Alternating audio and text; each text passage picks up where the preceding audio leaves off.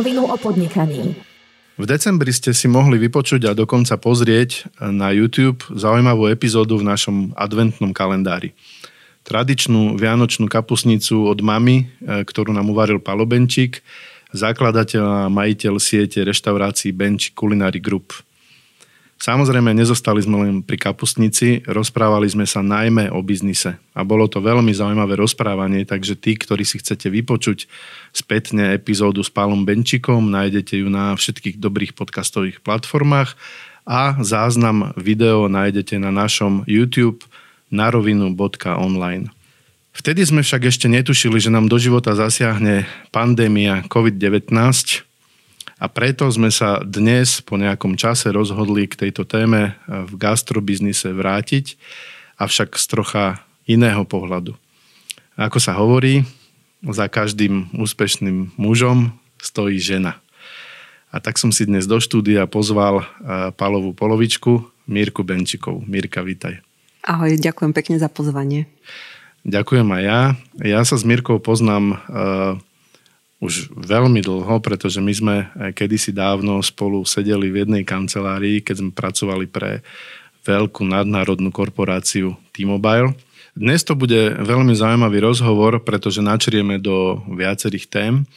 Budeme sa rozprávať o veľkom marketingu pre nadnárodnú korporáciu, budeme sa rozprávať o tom, ako funguje marketing eh, vo veľkej rodinnej firme, ale možno sa porozprávam aj o tom, ako sa pečú úžasné koláče a o ďalších a ďalších témach, takže určite s nami zostaňte až do konca. Mirka, e, začneme e, tvojou históriou, porozprávaj niečo o sebe. Ty si kedysi pracovala pre T-Mobile. Ako to vyzeralo v takej nadnárodnej korporácii? Ďakujem pekne za slovo. Úprimne mi veľmi odláhlo, že si nechcela, aby som varila. že som rada, že to už absolvoval môj manžel. E, no, k tej korporácii to už bolo veľmi, veľmi dávno, veď tie roky letia, to vieme. Ja som v podstate od vysokej školy pracovala len v oblasti marketingu a reklamy. Jednoducho to mi nejako prischlo úplne už od čias štúdií, keď som dokonca ako 20-ročná mala svoju vlastne prvú promo agentúru, keď som vlastne počas štúdia na vysokej škole podnikala. Takže tam som si ako keby očukla Eh, ako to v tej reklame vyzerá. No a potom, keď som začala pracovať, eh, boli to najprv pivné značky, tým som sa venovala niekoľko rokov. A naozaj asi teda najväčšia spoločnosť a najväčšia značka bola T-Mobile. Ono, eh, z pohľadu dneška je to možno také, také vtipné, ale naozaj, keď si spomenieš aj ty v časoch, keď sme my nastupovali na tie pozície, tak, tak sme boli veľmi mladí. Všade vo svete platí, že na pozície marketingových riaditeľov, šéfov komunikácií nastupujú ľudia, ktorí majú 40 plus, alebo aspoň teda 35 plus a e, ja osobne som nastúpila na pozíciu do vtedajšieho Eurotelu ešte a mala som 27 rokov. Mala som na starosti jeden z najväčších marketingových rozpočtov na Slovensku vôbec a hneď tým asi 25 alebo 30 ľudí. Ale myslím, že vtedy uh, boli tie príležitosti, bolo dôležité sa ich chopiť. Uh, tí, ktorí sa toho vedeli nejakým spôsobom zhostiť, uh, tak mohli byť úspešní. Všetko bolo rýchle. Ak si na to spomínaš, rozhodnutia sa prijímali veľmi rýchlo. Vtedy sa vlastne telekomunikačný biznis len budoval.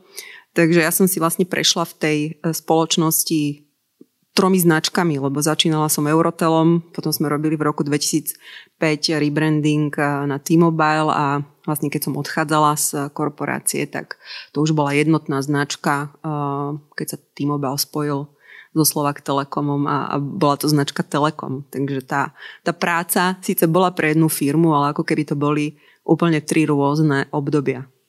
Skús možno trošku približiť, že čo to znamená robiť pre e, veľkú značku. Načrtla si, že áno, nastupovali sme vtedy mladí do tých pozícií, mali sme na starosti veľké budžety a ty si sa venovala e, v podstate jednej z najväčších značiek na Slovensku. Ako si to vtedy ty vnímala, ako si využívala tie svoje skúsenosti zo školy, z toho začiatočného podnikania, z toho, čo si robila pre pivné značky. Ako si vnímala starostlivosť o tak veľkú značku a tú zodpovednosť? Zodpovednosť bola obrovská, pretože e, tým, že som bola zodpovedná za komunikáciu, to znamená všetko, čo ide von z tej firmy, bolo to okamžite viditeľné a samozrejme, keďže tie rozpočty boli významné, tak či už cez televíziu alebo cez iné kanály bola tá reklama okamžite von. Čiže buď bola úspešná priniesla výsledky, alebo jednoducho nefungovala. takže hneď človek vlastne videl a, a mohol cítiť ako keby kritiku alebo naopak ocenenie svojej práce.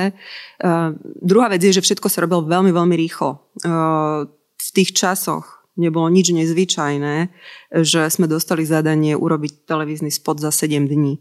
Možno z pohľadu dnešných marketingových pracovníkov alebo reklamných agentúr je to ako keby nezrealizovateľné, nereálne.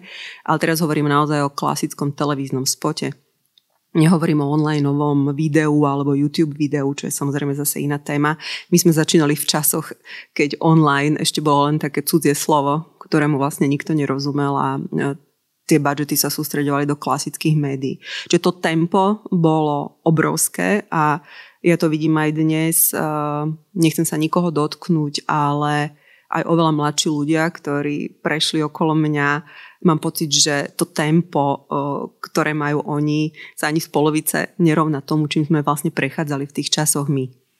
No, boli, boli to dobrodružné časy v každom prípade. Ja by som to možno trošku umiestnil pre poslucháčov do, do reálí harmonogramu alebo do rokov. Bolo to niekde okolo roku 2005, 6, 7, tam áno, niekde. Tak, áno, začínali sme okolo roku 2003 a, a ono to nestrašidelne, lebo je to už v podstate diepis. Hlavne pre mladých ľudí, ktorí sa narodili v roku 2000. Skúsme ten dejepis uh, trošku približiť ľuďom uh, v tom zmysle. Vtedy bol ten marketingový mix úplne iný ako dnes. Úplne. A čo boli také tie najhlavnejšie veci, ktoré si musela ty ako šéfka zodpovedná za marketingovú komunikáciu vyrábať pre mm. značku T-Mobile? Treba si uvedomiť, že každá telekomunikačná firma je vlastne obrovský kolos. Je to, je to uh, mix uh, veľkých oddelení, veľkých procesov, ktoré musia paralelne fungovať. A, a samozrejme robí sa to pre zákazníka, čiže ten zákazník je vždy na začiatku, lebo rozmýšľaš, čo pre ňoho urobiť, ale samozrejme aj na konci, lebo aj čokoľvek vymyslíš, mu musíš doručiť v nejakej priateľnej podobe, či už je to produkt, alebo je to reklamná uh, kampaň. V podstate asi najťažšie bolo celé toto zladiť. To znamená, že naozaj zladiť spoluprácu vo veľkej firme s veľa oddeleniami, s ľuďmi, ktorí mali do toho čo povedať, tak, aby všetko išlo hladko, aby naozaj ten proces nikde nezastal, aby sa to dostalo naozaj v tých timingoch na čas on air, pretože naozaj ešte raz poviem, u mňa bola tá kľúčová činnosť marketingová komunikácia, čiže všetko, čo reprezentovalo tú značku na vonok. Čiže to, čo bolo vo vnútri, to samozrejme zákazník nevidel, ani ho to nezaujímalo, ale my sme sa museli dopracovať e, k želanému výsledku čo najskôr a čo najjednoduchšie. A, a to si myslím, že je najväčšie umenie, ako keby dokázať zladiť uh, tak uh, veľa ľudí, aby sa dopracovali k spoločnému výsledku. No, sám vieš, sedel si so mnou v tej kancelárii. Hej, čiže prekonávať prekažky a uh, potom, keď k tomu pristúpila vlastne aj, alebo pristúpil ten aspekt medzinárodnej značky, tak sa do toho dostal samozrejme aj ten moment, že je to značka, ktorá je medzinárodná, ktorá má medzinárodný positioning. Nevlastní ju, ale vlastní ju niekto iný Ty sa máš o ňu iba starať, dodržiavať to, aby boli splnené všetky strategické parametre, aby bola tá kampaň uh, vyrobená podľa naozaj všetkých predpokladov, ktoré sa od tej značky očakávajú a ešte dosiahnuť samozrejme aj to, aby ti ju schválili. Takže predtým, ako sa tá e, reklama alebo akýkoľvek reklamný nosič dostal von, tak bolo veľmi veľa takéto procesnej práce a samozrejme aj kreatívnej. Netreba zabúdať na to, že, že naozaj my sme tvorili, uh, tvorili sme veľa, mali sme to šťastie, že uh, sme ešte boli v časoch, keď trh rástol a uh, marketingové rozpočty boli naozaj štedre. To si myslím, že je asi taká, um, také najväčšie plus tej doby, že sme mali možnosť si vyskúšať veľmi veľa vecí. Uh, mali sme na to prostriedky, mali sme na to ľudí, mali sme na to čas a dokázali sme veci, ktoré možno dnes by boli len veľmi ťažko zrealizovateľné. Z toho, čo rozprávaš, je úplne jasné, že v korporácii e, to nie je len o tom, že musíš e, doručovať výsledky za nejaký e, primeraný rozpočet, ale hlavne je to o tých procesoch, o tých množstvách schvalovaní z toho pohľadu. Tá tvoja poznámka, že za 7 dní vyrobiť spod je boli sme v tvrdom konkurenčnom prostredí, asi si spomínajú možno aj tí uh, starší zákazníci, že vtedy to bolo hlavne boj, teda pred tým T-Mobilom, Eurotel, Globtel, všetci si asi na to spomínajú. Kupoval sa proste market share, podiel na trhu a jednoducho ten, ten konkurenčný boj musel byť rýchly. Um, naozaj nebol čas premyšľať 3 mesiace nad niečím, pretože e, za tie 3 mesiace sa už svet zmenil aj v tom, v tom našom biznise. S tým súvisí samozrejme prinášanie nových produktov. Dnes považujeme za úplne normálne, že, že všetci máme internet. My sme boli v časoch, keď sme vlastne predstavovali to, že v tom telefóne internet môžeš mať. Čiže, čiže tá naša práca bola v mnohom aj edukatívna. Naozaj pre mladých ľudí dnes, ktorí majú vo vrecku smartfón, je takmer nereálne si predstaviť, že my sme komunikovali MMSky. Hej, vedia ľudia, čo sú to MMSky? Či už ani nie? Skúsime v poznámkach pod touto epizódou vysvetliť, čo je to MMS. V každom prípade každý si možno dnes vie vybaviť, čo to bolo 2G, potom prišlo 3G, 3G prinieslo nejaké obrázky do komunikácie a tak ďalej a tak ďalej. A MMS je v podstate sms len obrazová, takže to ako naozaj už asi dnes nikto nevie a nepoužíva, čo to, čo to je. Preto hovorím, že tie časy eh, sa samozrejme nedajú vôbec zrovnávať a, a nechcem, aby to vyznievalo ani ako nejaký spomienkový optimizmus, že vtedy to bolo dobré a teraz to je zle. To vôbec nie je pravda. Bol to proste iný svet, eh, marketing sa robil inak, eh, ten cieľ marketingový bol iný. Jednoducho vtedy sa budovali podiely na trhu, získavali sa noví zákazníci. Teraz je situácia skôr alebo tie ciele sú skôr retenčné, lojalitné, udržať tých zákazníkov. Je to mm, ako keby zmenila sa proste paradigma toho biznisu aj prinášanie nových produktov a vôbec e, svet technológie je úplne iný.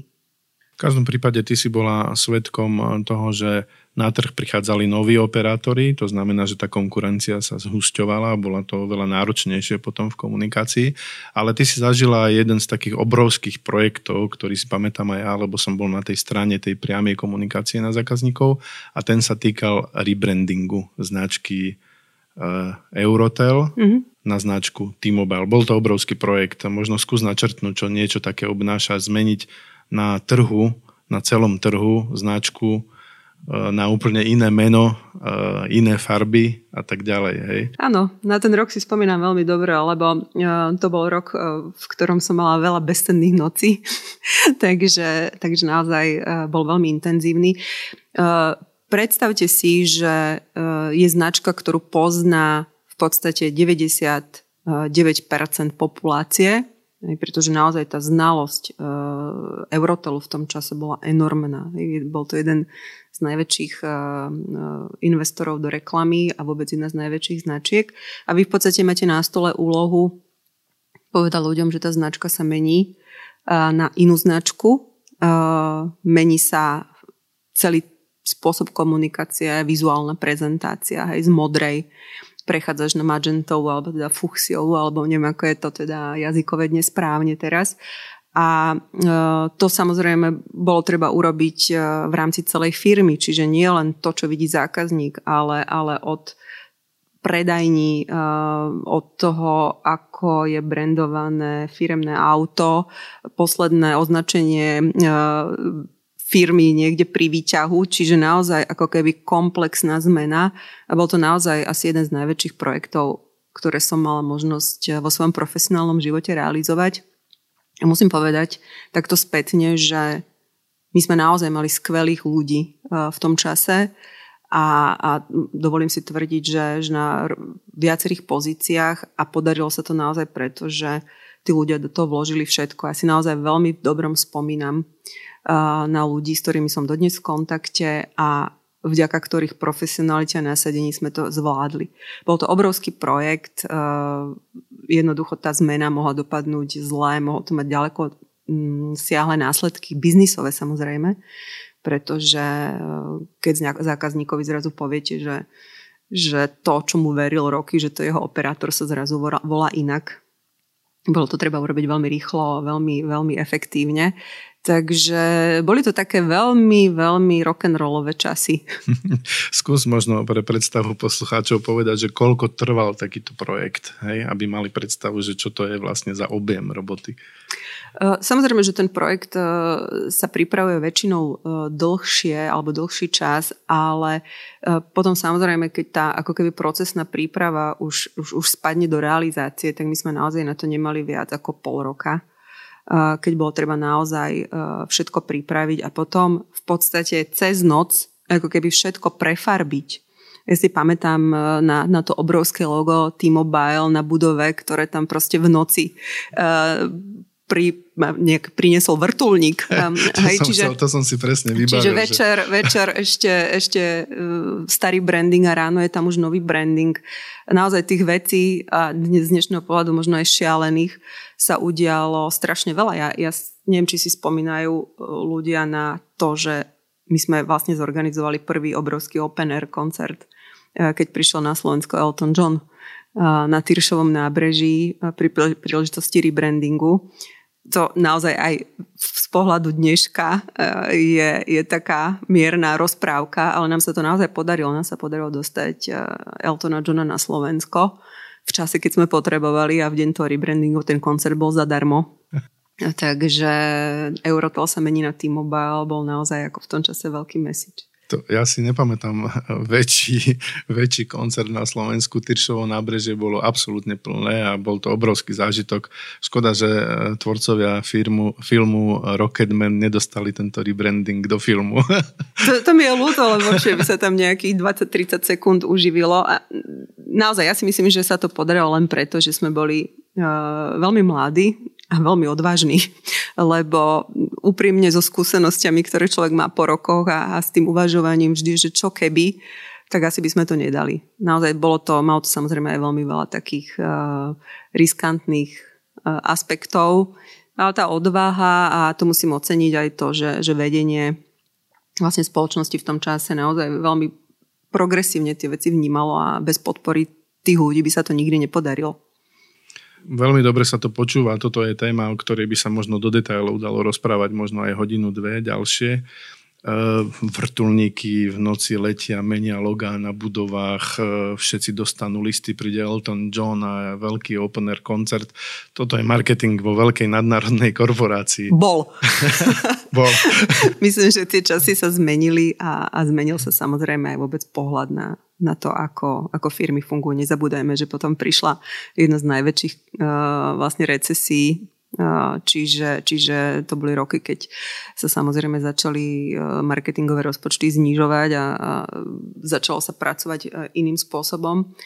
Ale možno ešte jedna dôležitá vec, ktorá s tým súvisí a na čo si ja veľmi dobre spomínam, e, je, že ten tým, ktorý som ja mala vtedy k dispozícii na, na ten rebranding, to boli naozaj ľudia z týmu marketingovej komunikácie, ja si myslím, že prvý základ bol absolútna motivácia tých ľudí pracovať. S tým, že to asi bolo to najlepšie, čo som vtedy mohla urobiť. My sme ešte pred rebrandingom, ešte predtým, ako tá tvrdá práca začala, sme mali jeden taký väčší team building, kde sme si vlastne všetko nakreslili, povedali sme si, čo nás čaká a že naozaj sa osvedčila tá úprimnosť, že, že som tým ľuďom povedala, že nemôžem im slúbiť, že za to dostanú niečo extra, ale môžem im slúbiť, že to bude možno najväčšia e, ako keby e, profesionálna skúsenosť, ktorú budú mať e, za sebou a, a budú to mať vo svojom CVčku a že bez ich motivácie a ako keby takého nasadenia sa to nedá. My sme naozaj pracovali v tom čase 14 hodín denne, to si dnes asi nevie úplne niekto predstaviť len, len tak, že to robíte nie pre svoj biznis, ale pre korporáciu. A naozaj prichádzali sme veľmi skoro, odchádzali v noci a tí ľudia preukázali vtedy obrovskú mieru motivácie a ja na to spomínam stále dodnes, s tými ľuďmi som v kontakte a musím povedať, že to je asi najlepšia vec, ktorá sa mi v živote stala, že som mala možnosť s tými ľuďmi vtedy pracovať. V každom prípade je to vždy o tých správnych ľuďoch a tej, Určite. tej správnej motivácii ako do toho. V každom prípade je to aj pre teba obrovská skúsenosť.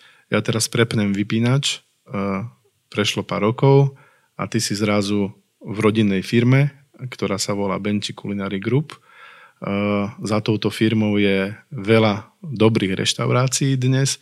Spomeniem Altrivio, La Cantina, Palace, Beer Palace, Bokovka, Cylinder, Karnevale, Piknik, Obederia, Vapiano najnovšie v Prahe. Je to na prvý pohľad rodinná firma, ale keď sa človek na to pozrie zblízka, je to opäť v podstate veľký biznis. Uh, skús možno tak uh, veľmi jednoducho vysvetliť ten rozdiel, aký je medzi tým, čo si mhm. rozprávala doteraz a to, uh, čo je výzvou dnes pre teba v takejto firme. Mhm. Ja počúvam túto otázku relatívne často, keď aj chodím možno na nejaké konferencie alebo, alebo bola som prednášať na nejakých podujatiach. A ja možno tá odpoveď po tých rokoch je, že to sa nedá porovnať. Je veľmi ťažko si to dať proste na dve strany uh, tabulky a povedať si, že toto je plus a toto je minus. Je to úplne iný setup. Uh, niekde si zamestnanec, aj keď môžeš byť akékoľvek motivovaný a niekde si v podstate priamo uh, závislý od úspechu alebo neúspechu tej firmy a naozaj čo sa týka tvojho živobytia a samozrejme zodpovedáš v tom svojom biznise za všetky rozhodnutia, či už dobré alebo zlé a väčšinou tie rozhodnutia majú nejaký finančný dopad. Nie sú to väčšinou len rozhodnutia, či niečo bude žlté alebo červené, ale či sa rozhodnem niečo urobiť, investovať do toho peniaze a či to na konci dňa prinesie nejaké výsledky. No a to je možno dobre, keď chceš počuť ten rozdiel, tak to je medzi tou korporáciou e, základný rozdiel, že e, akokoľvek tam tie kľúčové rozhodnutia príjma niekto iný. Tie najväčšie, hej, strategické, typu či sa ide do nejakého veľkého produktu investovať alebo nie. to vo vlastnej firme je to len a len na tebe. Niekedy to môže byť veľmi optimistické, niekedy to môže byť veľmi frustrujúce, niekedy si človek kladie otázky, eh, či to naozaj ešte vie robiť, eh, lebo samozrejme pokiaľ človek kritický a seba kritický, tak samozrejme eh, si sám seba a svoju prácu hodnotí. No a ty si to tak síce pekne vymenoval, ale ono, ja si myslím, že stále patríme skôr k stredným firmám. My nie sme, my nie sme naozaj podľa tých parametrov, podľa ktorých sa to ráta veľká firma. No a otázka, čo z toho zostane po koronakríze samozrejme, pretože to je obdobie, ktoré preverí toto všetko a preverí, že čo má zmysel ďalej podporovať. Takže áno, my sme, my sme tú sieť budovali postupne, pretože uh, ty si robil rozhovor teda s tým mojim mužom a vieš, že on je veľmi činorodý, má veľmi veľa nápadov a pokiaľ je ekonomika vo fáze rastu, tak sa ľahko ako keby tvoria nové koncepty a vymýšľa sa, urobme ešte to alebo tamto.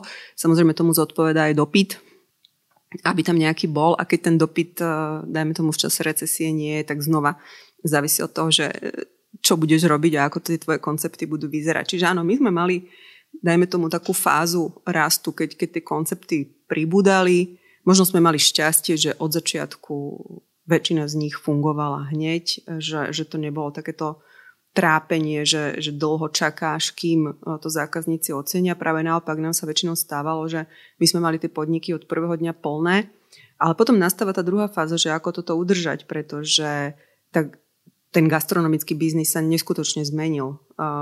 Keď môj manžel otvoril prvú, prvú reštauráciu v roku 2003 ešte v, inom, v inej spoločnosti, tak samozrejme tá konkurencia tu bola takmer nulová ale v roku 2020 uh, e, vidíš, že na každom rohu je niečo, čo sa na gastro podobá. Väčšinou sú to samozrejme menej náročné koncepty typu bistro, kaviareň, street food, stánok a tak ďalej. Hej?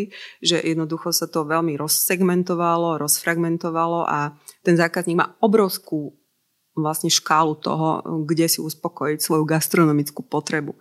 My v tom ponímaní uh, sme v tom skôr ako tá klasická klasická gastronomia. Máme reštaurácie, kde sa reálne varí. Čiže reálne tam je kuchynské vybavenie, sú tam reálni kuchári a varia reálne jedlá. Hej, čiže nie sú to nejaké zlepené placky cez okienko vo všetkej úcte, ale naozaj s tým súvisí potom aj tá finančná náročnosť uh, tých konceptov.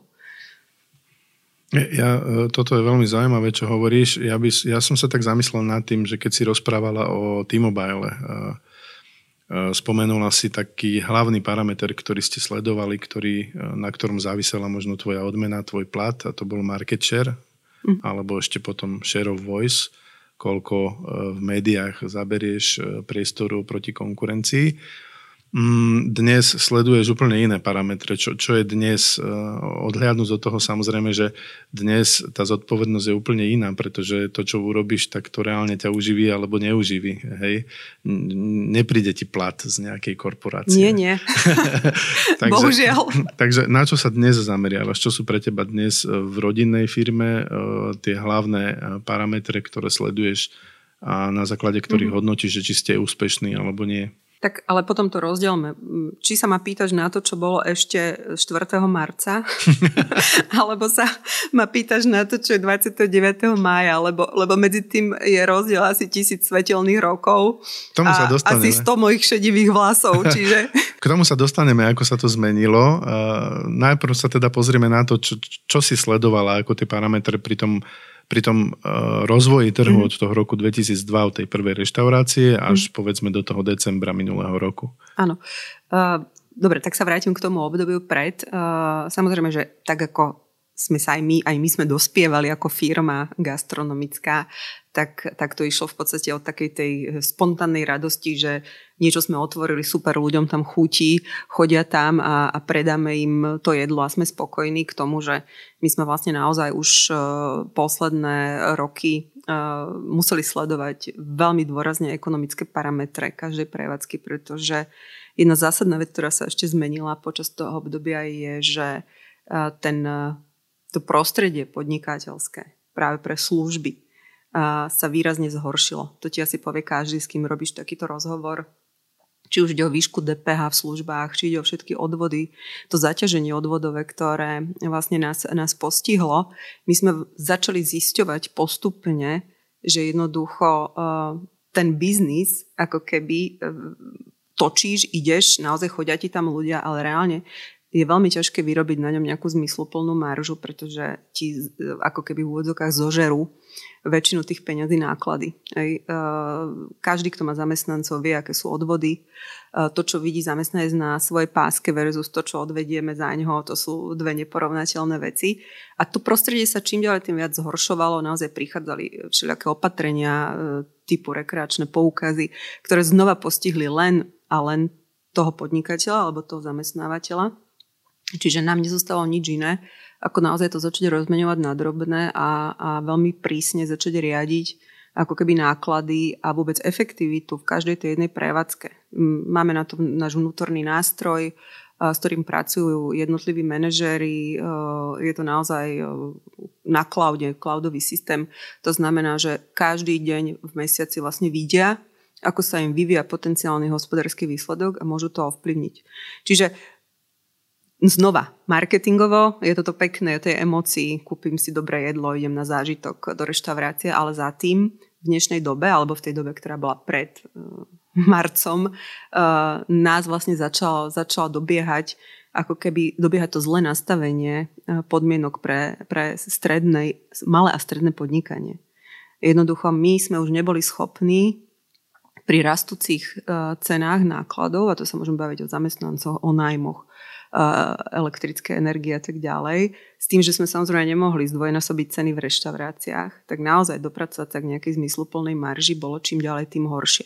Takže toto rozmýšľanie nás dostalo už pred koronou vlastne k otázke, či všetky podniky, ktoré máme otvorené, majú aj zmysel zostať otvorené a teraz bez hľadu na to, či tam chodia ľudia, ale naozaj, či ten podnik dokáže dobre hospodáriť. Takže možno ja za seba poviem, že uh, korona to celé urýchli, alebo urýchlila, že jednoducho si vezmeš na pranier to svoje vlastné hospodárenie a povieš si, že už nemáš inú šancu, ako robiť veci naozaj iba efektívne, lebo z nejakej nostalgie, lebo sa mi tá prevádzka páči, lebo bola prvá, lebo som tam oslavoval 50, 40, 30, 20, tak už si to nemôžeš nechať, musíš naozaj sa na to pozerať, že má zmysel, aby to fungovalo, alebo budeš na ňu neustále doplácať. Čiže my sme sa na to začali pripravovať my sme sa pripravili samozrejme na, tú recesiu, ktorú vlastne avizovali všetci ekonomovia a, a chceli sme samozrejme e, ju ustať tak, ako sme ustali v tom roku 2009. Len nás predbehla pandémia, ktorá možno naozaj, ak mám povedať jedno pozitívum, možno vyčistí mnohé veci. V každom prípade to, čo hovoríš, je podľa mňa jasné a známe, že na Slovensku to podnikateľské prostredie naozaj nie je jednoduché. Zhoršuje sa, je to veľký problém.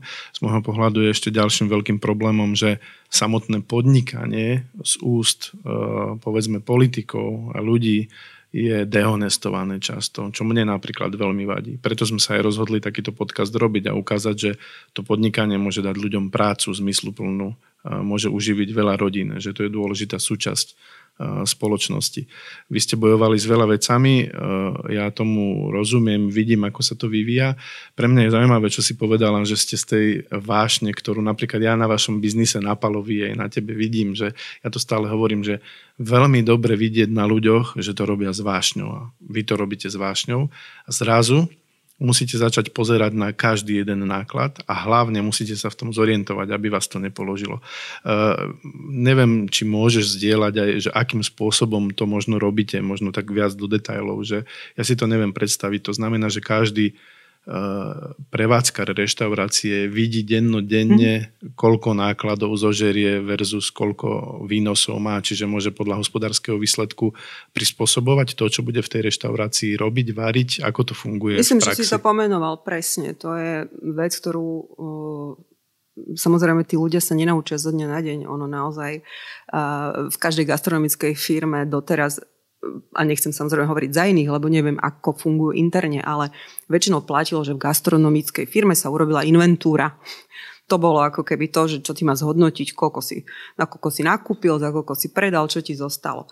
Ale inventúra je, je vec, ktorá ti síce môže pomôcť, ale ako hospodáriš sa dozvieš s odstupom času, hej, lebo musia ti nejaké veci dobehnúť a tak ďalej. My sme si povedali, že my potrebujeme to hospodárenie sledovať online, pretože keď zistím 28. v mesiaci, že hospodárím zle, tak už je neskoro na hospodársky výsledok tej danej prevádzky.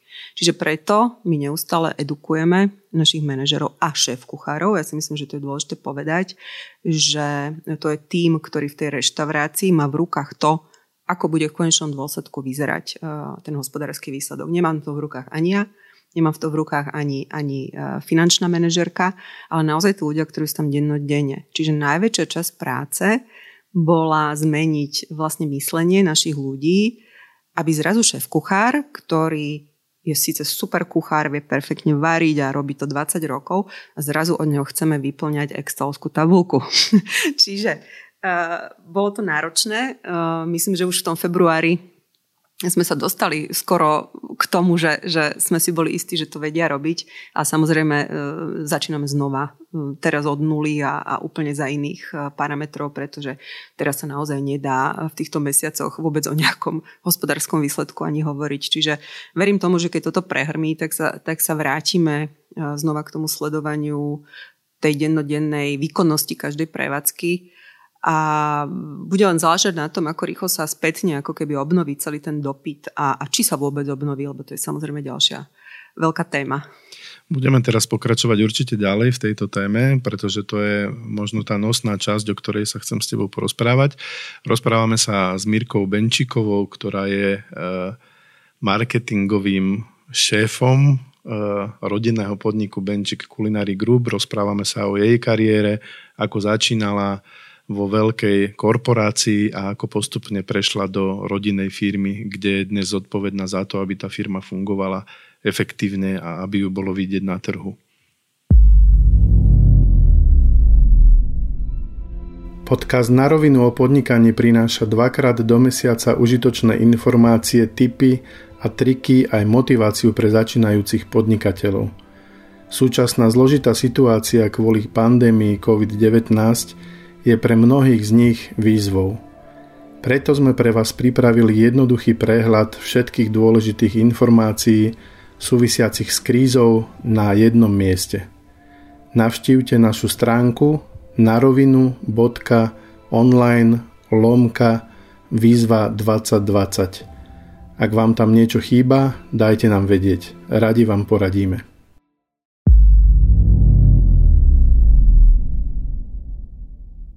Milí poslucháči, sedíme v kancelárii Mirky Benčikovej, ktorá je zodpovedná za marketing a zároveň je spolumajiteľkou spoločnosti Benčik Culinary Group. Rozprávame sa o tom, ako to vyzerá v gastrobiznise, ako sa vyvíja ten biznis na Slovensku za posledné roky. A teraz v tejto druhej časti sa chceme porozprávať o tom, ako sa ten biznis zmenil príchodom pandémie COVID-19 a príchodom mnohých e, opatrení, ktoré e, spôsobili to, že ten biznis v podstate zastal, dostal sa na nulu. Ja by som možno, Mirka, začal tým, že ja som vnímal počas toho, ako začali opatrenia, ako štát zakázal v podstate vám podnikať v marci, tak e, ľudia zrazu práve kvôli tomu, že to podnikanie na Slovensku je tak podhodnocované začali rozprávať, veď no ale však oni majú veľké marže, však, si, však musia mať rezervu a čo teraz pláču všetci, tak skús možno troška ozrejmiť to, že čo vlastne spôsobí to, že musíš zavrieť kompletne všetky podniky, tvoje výnosy padnú na nulu, náklady zostanú na rovnakej úrovni, ak nezačnú dokonca rásť. Ako to vyzeralo u vás v tom marci? No už to sú také témy, ktoré asi budeme potom rozprávať vnúčatám, že čo sme všetko zažili a, a potom sa to možno bude aj ľahšie hodnotiť. Teraz je to naozaj veľmi čerstvé, ale čo k tomu povedať? No e, v prvom rade my sme vedeli už vo februári alebo začiatkom februára, e, keďže tie správy zo sveta e, boli a, a čítali sme ich. Zdá sa, že si ich každý prečítal, okrem tých kompetentných, ktorí možno sa mohli pripraviť. A my sme to cítili už eh, na tom, že sa nám rušili komplet všetky rezervácie. Eh, či už išlo o turistov, o firemné akcie, eh, team buildingy a tak ďalej. To znamená, že všetci rozprávajú o tom, že tá pandémia nás postila dajme tomu 13. marca, keď sa všetko zavrelo. Ale reálne náš biznis vplyvom pandémie utrpel už od 1. februára. My sme už vtedy padli obratovo o nejakých 20%, pretože naozaj každá jedna medzinárodná korporácia sa začala riadiť medzinárodnými pravidlami a začali rušiť akékoľvek zoskupenia nad 3, 4, 5 ľudí. Zároveň sa zrušili všetky zájazdy, či už Číňanov alebo, alebo iných medzikontinentálnych turistov, ktorí jednoducho už boli zasiahnutí pandémiou. Takže my sme to v podstate ako keby čakali. My sme vedeli, že to nebude dobré, ale samozrejme nikto nemá kryštálovú gulu, aby vedel povedať, až aké zlé to bude. E, čiže možno to tvrdenie, že zo dňa na deň to prišlo, áno, prišlo, ale uh, jednoducho tá, ten pokles už bol predtým. Uh, čo sa stane, keď sa zo dňa na deň všetko zatvorí? Ja som od určitej doby prestala čítať tie statusy na Facebooku, kde sú ľudia všetci veľmi vzdelaní ekonómovia veľmi vedia presne, ako sa podniká, hlavne keď to hodnotí uh, zamestnanec, ktorý v živote neinvestoval ani jedno svoje euro. Vo všetkej úcte vybral si byť zamestnancom, ale ja rovnako nehodnotím jeho životné rozhodnutie a nepodceňujem ho. Takže uh, naozaj všetci títo uh, ľudia veľmi presne vedeli, ako máš ty hospodáriť. Realita je taká, že pandémia, ktorá prišla v marci. Prišla po úplne najslabších dvoch mesiacoch, ktoré si vieš v gastronomii predstaviť. Proste január, február nie sú mesiace, kde sa dajú tvoriť rezervy. Naopak, január, február väčšinou mnoho biznisov ako keby dotuje tú svoju prevádzku. A teraz nehovorím o hoteloch, ja sa naozaj ako sústredujem vyslovene na gastronómiu. Jednoducho z pohľadu centra Bratislavy to nie je turistická sezóna, nie je to sezóna večierkov. Hej? Čiže naozaj január, február, slabé mesiace a potom príde 13. marca zákaz a musíš všetko zatvoriť.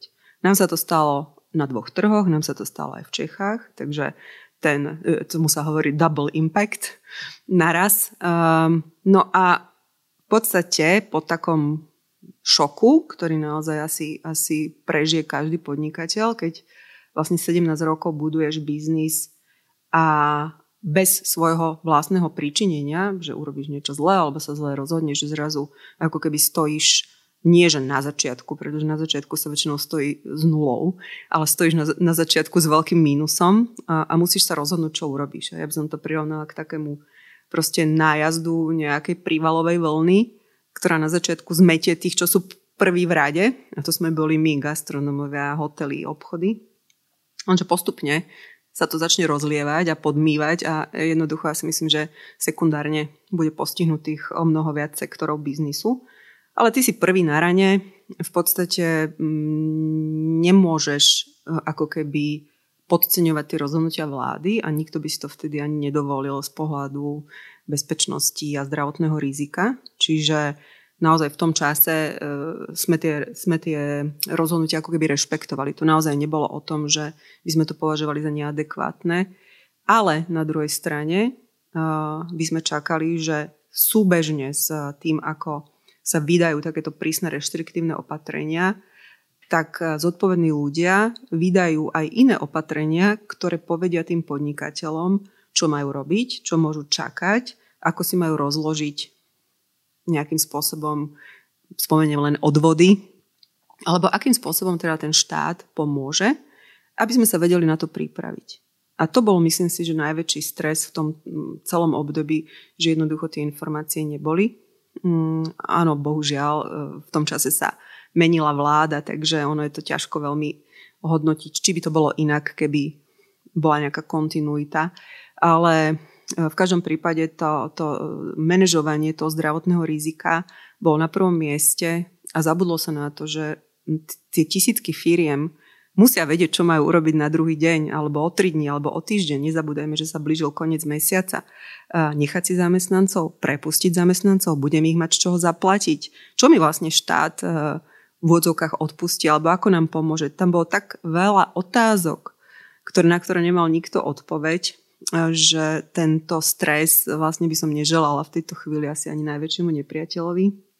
Samozrejme do toho e, komunikácia vo vnútri firmy, pretože zamestnanci kladú otázky, čo bude, dostanem svoju výplatu, koľko dostanem, čo budem a tak ďalej. Čiže, čiže my sme museli naozaj s každou prevádzkou, so všetkými zamestnancami komunikovať paralelne samozrejme začať riešiť e, naše náklady a tu musím povedať, že vtedy máš dve možnosti. Môžeš sa zrútiť, nejakým spôsobom e, sa začať lutovať a vykrikovať na všetky strany, ako sa ti stala strašná nespravodlivosť, alebo si naozaj premyslieť, že čo môžem rýchlo urobiť, aby som tie dopady čo najskôr zmenila. My sme úplne hneď od pondelka 16 vlastne začali intenzívne rokovať s bankami, začali sme rokovať s našimi prenajímateľmi o vlastne ako keby nastavení tých nákladov. Čiže veľmi veľa vecí sme si dokázali vyriešiť a respektíve odložiť, tak aby, aby nás to naozaj nepostihlo hneď v tom prvom, v prvých dvoch, troch týždňoch. No a potom prišlo jedno veľké obdobie informácií, dezinformácií, rôznych informácií, protichodných informácií, keď naozaj len v tomto sa zorientovať bol veľmi veľký problém. My sme sa snažili aj prostredníctvom rôznych iniciatív, mediálnych výstupov naozaj vysvetľovať, že problém, ktorý riešia malé firmy alebo stredné firmy v tom čase je problém cash flow, okamžitej proste likvidity, ktorú tá firma nemá, pretože naozaj gastronomia je biznis, keď žijete z dennodenného obratu. To nie sú biznisy, ktoré sa 4 roky budujú a potom nejaká odmena príde v tom piatom roku. Ale naozaj svoje záväzky máš nastavené na nejaký predpokladaný cash flow, ktorý ti prichádza zrazu sa ten cash flow vypne, koniec je v nedohľadne, pretože ako sami vieme, najprv sa rozprávalo o dvoch týždňoch, potom z toho boli, e, bol mesiac a nakoniec sme skončili podstate skoro, to budú skoro tri mesiace, pretože reálne ešte ani dnes ten život nie je, nie je v normále. A naozaj už aj keby som naozaj priznala to, že, že áno, podnikateľ by mal mať nejakú rezervu. Na koľko mesiacov? Na koľko mesiacov má mať e, bežná firma rezervu, aby dokázala platiť 100% svoje náklady? Hej. Skús, skús možno trošku vysvetliť, aby poslucháči tomu rozumeli. Hej. Vy máte koľko zamestnancov? My máme zamestnancov aktuálne 240 na trvalý pracovný pomer. Takže aby sme boli v tom jasno, aby sme mali v tom jasno. Hej. Vy ste zastavili podnikanie, váš cash flow úplne, že sa rozbil, padol ano. na nulu. 240 ľudí zamestnaných ano. očakáva spolu so štátom, že im poslete výplatu, odvody, že zaplatíte všetky nájmy všetkým, všetky energie, každý od vás niečo vyžaduje nepredstaviteľná vec pre mňa. Hej? Takže e, vy ste to nejakým spôsobom ustali, začali ste to okamžite riešiť. E, je to, predpokladám, obrovský objem peňazí. E, ako sa vám to vôbec podarilo nejak ustať dodnes? No, e, takto ti poviem, poďme sa rozprávať o tom, či sme to ustali v decembri, lebo, lebo ono naozaj, e, to je ešte veľmi krátka doba. Všetko bude naozaj závisieť od toho, ako sa vráti dopyt. E, a ja si ani netrúfam povedať, že to niekedy bude ako pred koronou, pretože takéto Včko, o ktorom sa hovorilo, že rýchlo padneš dole a potom rýchlo vyjdeš hore, sa zdá, že nebude Včko, alebo je to možno také tia, tiahnúce sa U. Alebo Lko. no, tak, to, tak to potom tú to otázku tvoju áno, zodpoviem veľmi rýchlo, ale, ale naozaj tá, tá obnova toho dopytu um, bude mať veľký vplyv na to, ako sa to podarí. Jednoducho, inak ako aktívnou komunikáciou s našimi dodávateľmi, bankami, zamestnancami, štátnymi úradmi sa to nedalo vyriešiť pretože e, naozaj s každým bolo treba rokovať a ja musím znova povedať, že e, možno máme šťastie v tom, že máme veľkú mieru lojálnych zamestnancov, ktorí vlastne pochopili, že situácia je naozaj, naozaj vážna a že nejaký čas možno um, tú výplatu nedostanú na čas alebo ju nedostanú úplne celú, ale nejakým spôsobom podelenú. A e, potom samozrejme prichádzali postupne tie opatrenia, ktoré sa nejakým spôsobom tvorili a, a potom sme mohli žiadať ako keby o príspevok. Čiže my sme to nejakým spôsobom ustali tým, že samozrejme sme tým zamestnancom vyplácali mzdy vopred z našich vlastných zdrojov, pretože tie príspevky naozaj chodia neskoro.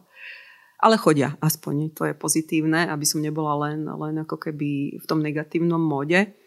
Uh, druhá vec, ktorá možno má vplyv aj na to, že s nami dodávateľia ďalej spolupracujú, je, že, že majú s nami dlhoročnú skúsenosť, e, vedia, že sme spolahlivý partner, že sme svoje záväzky platili a, a že jednoducho táto situácia je tak bezprecedentná, že e, nás podporili.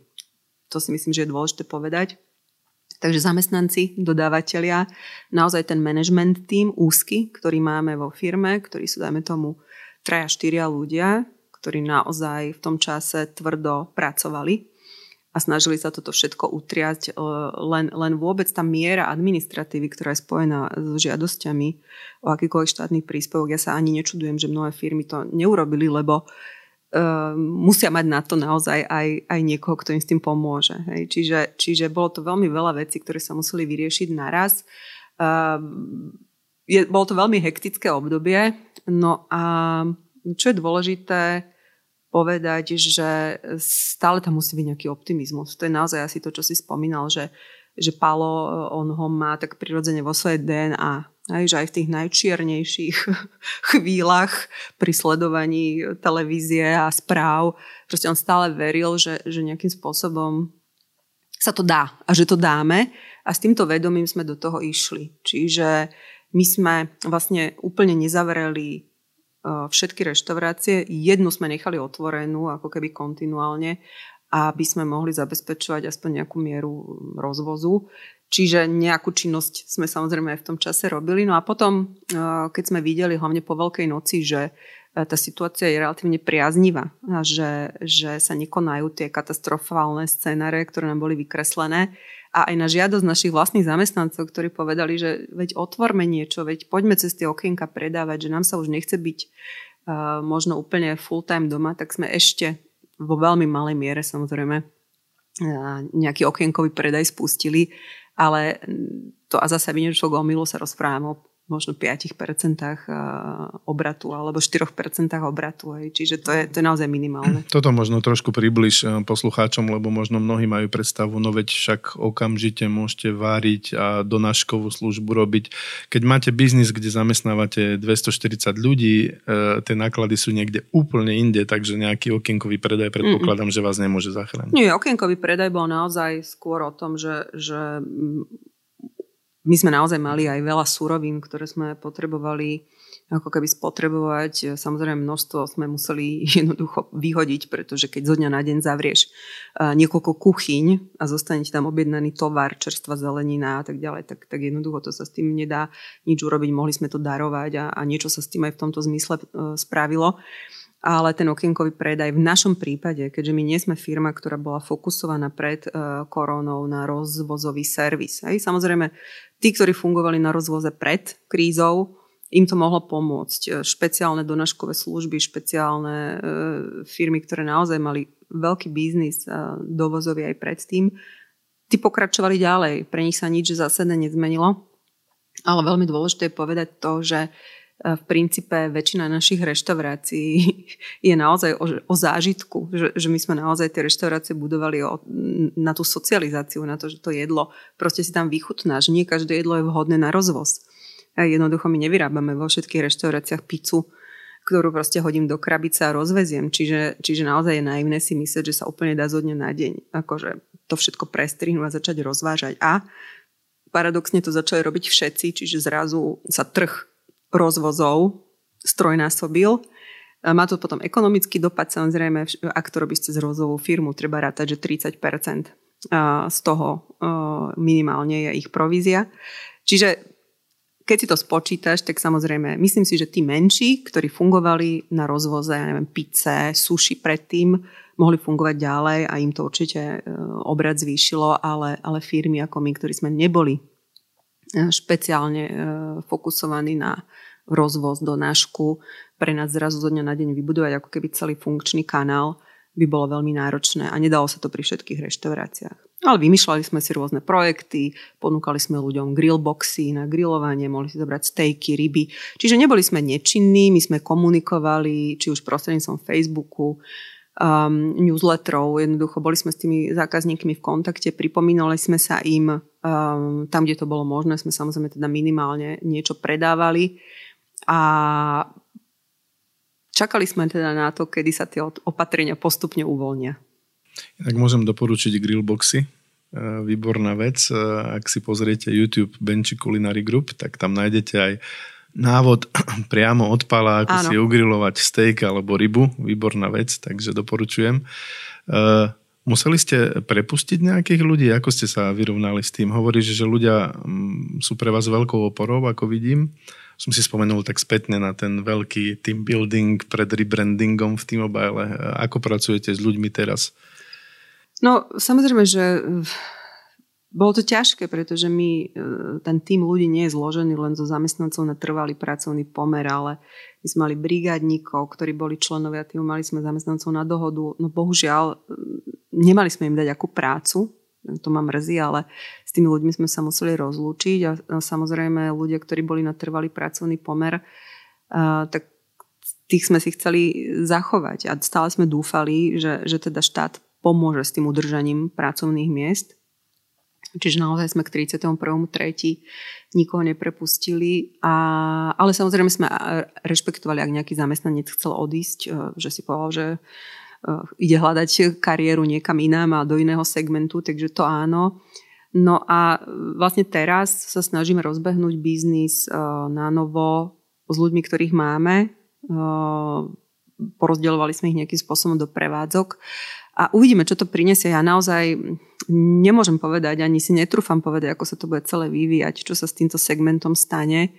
Stále nejakým spôsobom verím, že, že to jedlo, to pitie, tá socializácia, to, že ľudia spolu chcú ísť von, že to zostane a že sa budeme môcť o to oprieť, ale v akom rozsahu a kedy sa to vráti, neviem a, a neznamená to, že teraz, vlastne odteraz už bude všetko iba pekné, ale môže sa stať, že naozaj mnohé prevádzky, ktoré otvorili, a teraz nehovorím len o nás, ako keby o našich reštauráciách, to jednoducho neustoja do septembra, do augusta, pretože nezabúdajme, že od 13. marca neprekročil v podstate cudzinec naše hranice a otázka, kedy sa aspoň nejaký minimálny cestovný ruch vráti.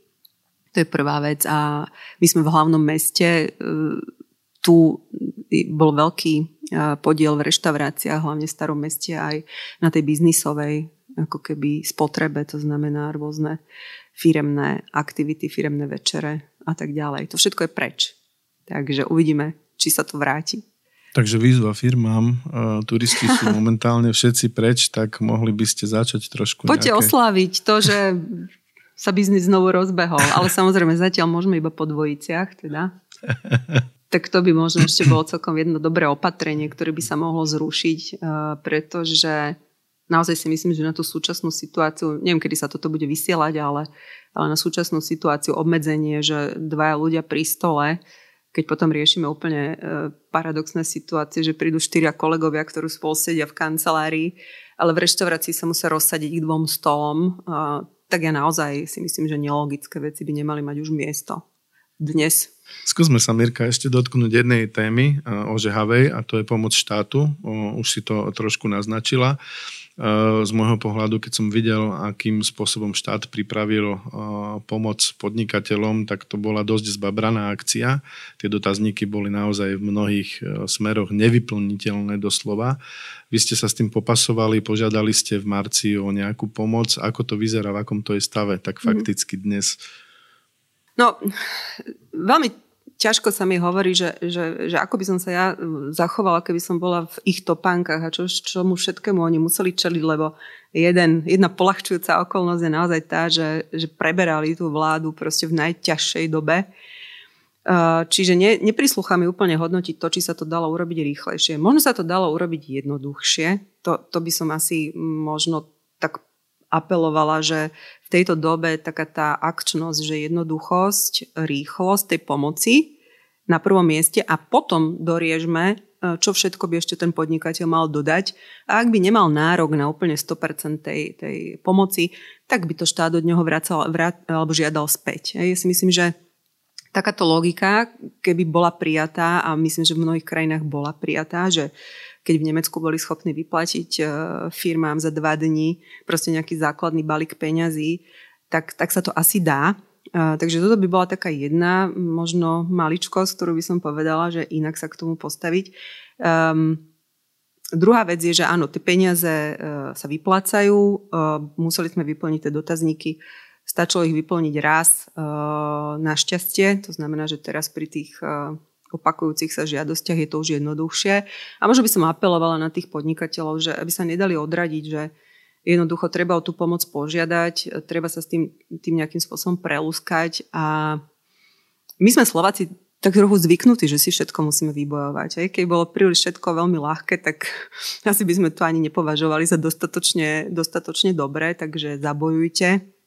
No a e, my sme dostali už nejaký príspevok, e, samozrejme bude závisieť od toho, ako to bude ďalej pokračovať. Um, ja len poviem poslucháčom, pretože budú počúvať tento podcast možno v iných časoch. Vy ste zažiadali o nejakú pomoc v marci, a teraz sme na konci mája, to znamená, že už nejakú pomoc ste od štátu dostali. No takto, vždy sa žiada za skončený mesiac, čiže my sme za marec požiadali v apríli a aj sme ten príspevok v apríli dostali, takže tu naozaj sa nemôžem ako keby sťažovať a ešte príspevok za apríl, to sa aktuálne rieši. Takže uh, asi to závisí od toho, ako rýchlo tú žiadosť proste niekto vyplní. Uh, nedá sa to asi aplikovať úplne na každú firmu rovnako. Čo by samozrejme pomohlo ďalej a ja viem, že to naozaj vláda rieši a chce riešiť je naozaj tá otázka tých nájmov, čo je zase veľmi veľká položka v rozpočte gastronomickom, pretože máme platné zmluvy, naozaj tí prenajímatelia sú niektorí viac ústretoví, niektorí menej ústretoví, ale chápem na druhej strane aj ich, že čakajú na to, aké usmernenie dostanú vlastne od vlády. Takže naozaj by pomohlo pre upokojenie situácie, keby sa aj toto vyjasnilo, to znamená, keby ten zákon už existoval a znova sme vedeli, ako môžeme ísť rokovať a, a ďalej sa pohnúť v tejto, v tejto veci. No a samozrejme, že ideálne bolo, keby sme mali pomoc e, rovnako ako v Rakúsku alebo v Nemecku. Aj tí, čo si o tom čítali niečo, tak vedia, že v Rakúsku vláda preplatila vlastne tým e, podnikateľom, ktorí boli zavretí zo zákona 70-75% fixných nákladov všetkých. Takže to je v našom prípade utopia, tu sa to nebude, nebude konať. A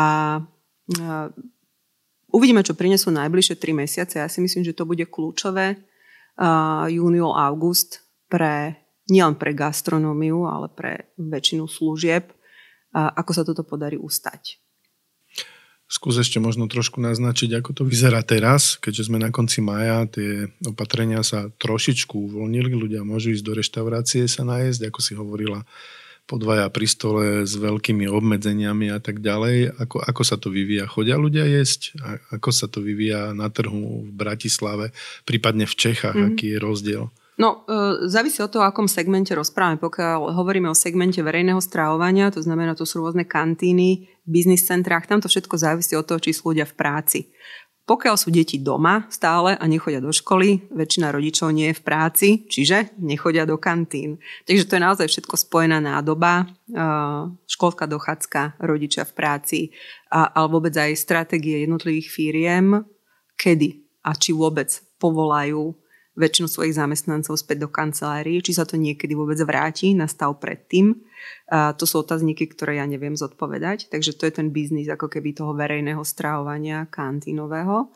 A potom tu máme nejaký biznis toho zážitkového stravovania, alebo to je jedno už čisto reštaurácie, pivárne, kde len taká jedna psychologická vsúka do toho celého, Všetci si mysleli, že keď sa skončí, alebo teda keď sa začnú uvoľňovať opatrenia, prvé, čo urobím, pojem s kamarátmi na pivo. Hej, to by bolo také psychologické, som doma v karanténe, už som dva mesiace so ženou, no nepôjdem so ženou na pivo, chcem ísť s kamarátmi. Lenže, keď môžem ísť iba vo dvojici, tak jednoducho si dám radšej to pivo na záhrade. Čiže mnohé tie opatrenia, eh, ja sa snažím pochopiť ako z toho epidemiologického hľadiska, ale naozaj, aký je rozdiel medzi dvomi dvojkami, vedľa seba a jednou štvorkou pri jednom stole. Ja to neviem rozklúčovať aktuálne. A myslím si, že sú až príliš na, na súčasnú epidemiologickú situáciu na Slovensku až príliš striktné a vôbec nepomáhajú tomu biznisu. Nepomáhajú tomu tej psychológii, takej tej, že naozaj poďme podporiť tú gastronómiu, poďme si dať chalani pivo. A, Druhá vec, celková nejaká zážitková gastronómia, že si idem do reštaurácie to jedlo vychutnať, to je celé momentálne preč. A stačí si prečítať, e, ja neviem, rozhovor s jedným z najznámejších šéf-kuchárov na svete, René Recepy, známa reštaurácia Noma a ten sa vyjadril, že čas na 10-chodové degustačné menu je preč a začal ponúkať vo svojej známej vyhlásenej reštaurácie burgere a pivo. Pretože to je naozaj, on sa prispôsobil realite, on sa adaptoval. Naozaj najznámejší šéf kuchár, ktorý e- experimentuje s bylinami, konárikmi a ja neviem, sušenou prasačou kožou, tak začal proste ponúkať tie burgery, lebo si povedal, toto je prvý krok, ako tých ľudí znovu približiť do reality. Nepôjdeš si s rúškom na tvári ako vychutnávať e, degustáciu, ale možno chceš ísť na to pivo. Ja si myslím, že to je dosť dôležitý znova faktor, že si povedať, uh, toto sa tiež tak skoro nevráti. Čiže aj my sme z časti prispôsobili jedálne lístky v reštauráciách tak, aby sme ľuďom možno dali to, čo sú ochotní v tejto chvíli akceptovať a nesnažiť sa ich presvedčiť na niečo, uh, na čo momentálne nemajú na, náladu, nasadenie a, vôbec ako taký ten, taký ten poriadok v hlave. Hej, čiže uh, všetci sa musíme prispôsobiť a ja len dúfam a apelujem, že to nezmyselné rozhodnutie o tých dvojkách pri stole, že, že čo skoro zrušia, pretože to škodí vlastne celému biznisu. Ja to skúsim trošku odľahčiť. Ak už hovoríš, že Noma predáva burgery a pivo, tak pre mňa to je úžasná informácia, lebo ja som pred nejakými rokmi bol v Kodani a našiel som si, že najlepšia reštaurácia Noma a idem sa tam pozrieť, dal by som si niečo, aj keď to bude drahé. aby, aby posluchači pochopili, o, o čo ide, tak do Nomy sa čaká niekoľko mesiacov na stôl. Takže... Áno, ja som tam bola tiež. ja som tam stal čas. pred dverami a som sa snažil dostať dovnútra. Ale tak nemusíme ísť ani do Nomy, stačí ísť do Prahy v Prahe je reštaurácia La Degustation de la Bohème. Je to vlastne jedna z Michelinových reštaurácií v Prahe. Tak podotýkam, že sú tam asi dve, takže je to naozaj úspech, že, že tá reštaurácia má Michelinovú hviezdu. Bohužiaľ, nebudú môcť ďalej fungovať niekoľko mesiacov, tak ako fungovali. To znamená znova niekoľko chodové degustačné menu za 4000 českých korún alebo koľko to stálo. Takže začali predávať biznis obedy. Jednoducho, aj ten Michelinový šéf kuchár sa musí prispôsobiť. Musí sa na chvíľu proste uh, popasovať so svojím egom a povedať si, teraz nebudem úplne variť to, čo som robil posledných 10 rokov, ale musím sa prispôsobiť tej dobe, alebo teda môžu, môžu zavrieť. A naozaj to je pre mňa taký, taký ten signál, že keď to dokázali Michelinovi šéf kuchári, tak to myslím dokážeme aj my na Slovensku a snažíme sa naozaj túto v našich reštauráciách ponúkať ľuďom naozaj to také echte dobré jedlo, pre ktoré sa do reštaurácie oplatí ísť, viem si ho vychutnať s rodinou, s tým jedným kamarátom, s ktorým môžem sedieť pri stole, ale ako, ako keby viem, čo jem, že je to tá poctivá kuchyňa.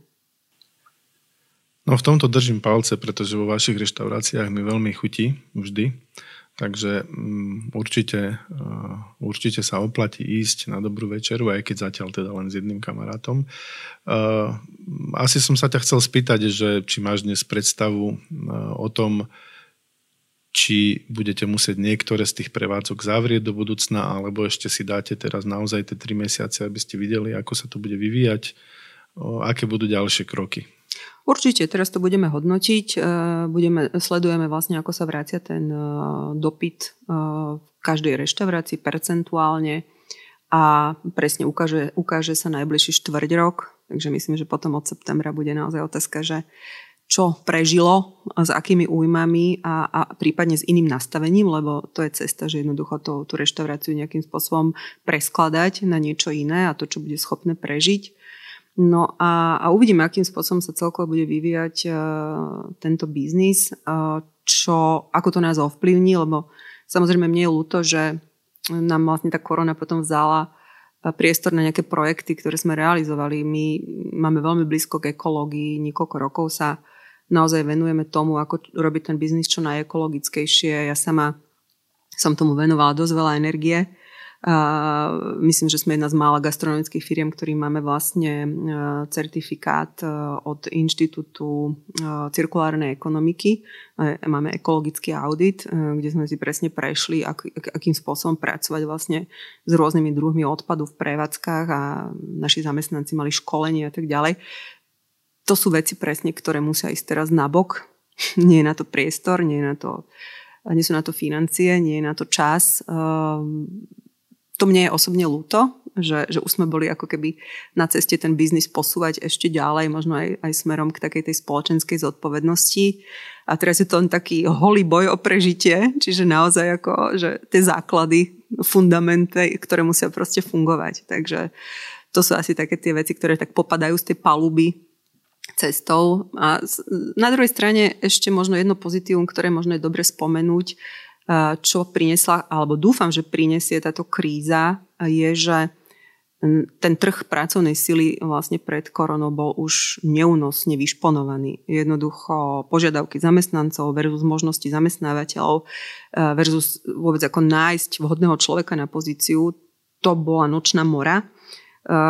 Ja dúfam, že korona toto uprace trošku na tej pomyselnej váhe do väčšej rovnováhy a že možno trošku zreálni očakávania ľudí versus hospodárska situácia a vôbec to, čo nás čaká, pretože to bola jedna, jedna veľmi náročná oblasť, ktorou sme sa my potýkali. Celkovo ako nábor zamestnancov, udržanie, lojalita, pretože jednoducho vedeli, že si nájdu prácu, nezamestnanosť bola veľmi nízka a ako keby tá, tá, tá pracovná morálka, ale naozaj teraz nehovorím všeobecne o, o zamestnancoch v našej firme, ale, ale hovorím to ako, ako fakt, že z rozhovorov aj s ľuďmi z iných segmentov sa toto stávalo. Uh, jednoducho ten trh bol nereálny a ja verím, že ak má korona priniesť nejaké jedno pozitívum, takže sa toto zreálni. O tomto sme trošičku hovorili aj s Palom, keď sme v decembri nakrúcali epizódu vás v karnevale o tom, ako funguje práca s ľuďmi. Je to všeobecne známe aj v gastro segmente, že to je problém, takže uvidíme, ako sa to vyvinie. Ja keď som ti uh, volal uh, pred nejakým časom, že by som ťa chcel pozvať do podcastu, aby si porozprávala možno z inej strany, možno zo strany manažera, marketingu takejto firmy, možno zo strany tej ženy, ktorá sa venuje aj rodine, aj takémuto biznisu. A zastihol som ťa akurát pri tom, ako si pozorovala, myslím, plnenie šláčky na nejakom kolačiku a si hovorila, že je to úžasne ukludňujúce. to bol taký moment. Ty totiž e, si vymyslela, máš aj divíziu pod názvom Kremešik mm. a ja by som o týchto ťažkých tém, o ktorých sme sa teraz rozprávali, možno chcel prejsť k tým sladkým koláčikom ako to vyzerá z Kremešik, čo tam všetko robíte a čo s tým ďalej. Ale tak ukazuje sa, že ľuďom neprešla chud na sladké. To je aspoň dobrý, dobrá správa po korone, že naozaj e, my sme samozrejme museli mať zatvorené, pretože sme v obchodnom centre ale uh, znova sme sa rozbehli, uh, proste máme výrobu a naozaj si ma zastihol, keďže ja rada chodím do tých prevádzok, pretože tento biznis sa nedá riadiť z kancelárie, ty musíš vidieť reálne, čo sa v tej prevádzke deje, musíš s tými ľuďmi komunikovať, musíš ich pochváliť, musíš sa spýtať, čo robia, ako to robia, hej, čiže to bol akurát ten moment, keď som sa bola pozrieť, ako sa pripravuje úplne nový uh, dezert do ponuky. A, a tá manuálna práca je naozaj v mnohom veľmi ukludňujúca, čiže sa dokážeš od tých problémov trošku, trošku tak odputať. Takže naozaj pečieme, uh, varíme, v podstate ako vraciame sa do normálu, naozaj chceme dokázať, že jednoducho sa to nejakým spôsobom dá, síce s úpravami, možno niektoré veci musíš zmeniť, ale uh, ideme ďalej. No ja sa budem tešiť, aby som si rád objednal zdravý koláčik. Môžeš, robím aj vegán. Ro. v kremešik. Určite. Dobre, mne sa veľmi dobre počúva práve toto, čo si teraz povedala. Ten optimizmus z teba srší. Ja viem, že prechádzate ťažkým obdobím. Ja držím všetkým palce. Je to niečo, čo naozaj stojí za to, za to bojovať, pretože gastronomia je podľa mňa obrovská súčasť kultúry národa a myslím si, že by bolo veľmi zlé prísť o kvalitné prevádzky. Takže ja vám aj s Palom veľmi držím palce a veľmi pekne ti ďakujem, že si vyzdielala takéto ťažké veci aj s našimi poslucháčmi. A ja sa budem tešiť, keď si ešte raz sadneme tento rok, možno koncom roka a budeme sa rozprávať možno o veľa optimistickejších veciach, ako sa to vyvinie. Dúfajme, budem sa tešiť. Pre všetkých poslucháčov choďte do reštaurácie, podporte lokálnu kaviareň, pekára, cukrára, kohokoľvek.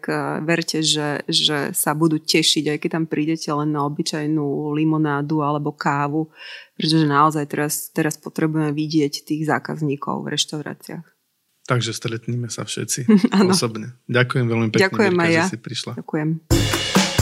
Počúvali ste Na rovinu o podnikaní. Dvojtýždenný podcast spoločnosti ProSite Slovensko. Podcast Na rovinu o podnikaní nájdete vo vašich mobilných podcastových aplikáciách alebo na streamovacej službe Spotify, ale aj na webe www.narovinu.online. Dnešná epizóda vznikla s podporou ProSite Academy, vzdelávacej platformy spoločnosti ProSite Slovensko. Strich a produkciu zabezpečila spoločnosť Button Media. Do počutia o dva týždne.